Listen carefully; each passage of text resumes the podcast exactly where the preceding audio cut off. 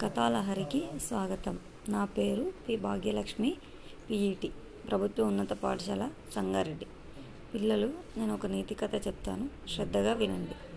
ఒక కొడుకు తన తండ్రి దగ్గరికి వచ్చి ఒక జాబితా ఇచ్చి నాన్న ఈ జాబితాలో ఉన్న యాభై మంది నా స్నేహితులు వీరిని నా పెళ్ళికి పిలుద్దామని అనుకుంటున్నాను అని చెప్పాడు.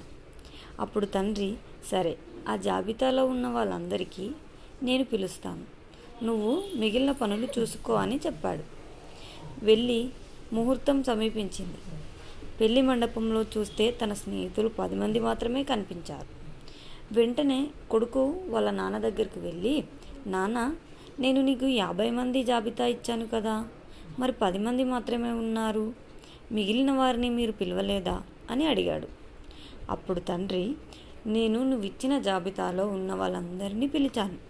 కానీ నీ పెళ్ళి అని చెప్పలేదు. నా కొడుకు ఒక పెద్ద సమస్యలో ఇరుక్కున్నాడు. దయచేసి మీరు ఎవరైనా అతనికి సహాయం చేయదలుచుకుంటే ఈ సమయానికి ఇక్కడికి వచ్చి సహాయం చేయండి అని చెప్పాను. ఇప్పుడు వచ్చిన వాళ్ళంతా నీ నిజమైన స్నేహితులు.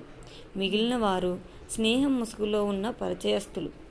పరిచయం ఉన్న ప్రతి ఒక్కరిని స్నేహితులుగా భావించకు అని చెప్పాడు. ఈ కథ యొక్క నీతి. మనం ఆనందంలో ఉన్నప్పుడు మన పక్కన లేకపోయినా పర్వాలేదు. కానీ మనం బాధలో ఉన్నప్పుడు మాత్రం నేనున్నాను అని భరోసా కలిగించిన వాడే నిజమైన స్నేహితుడు.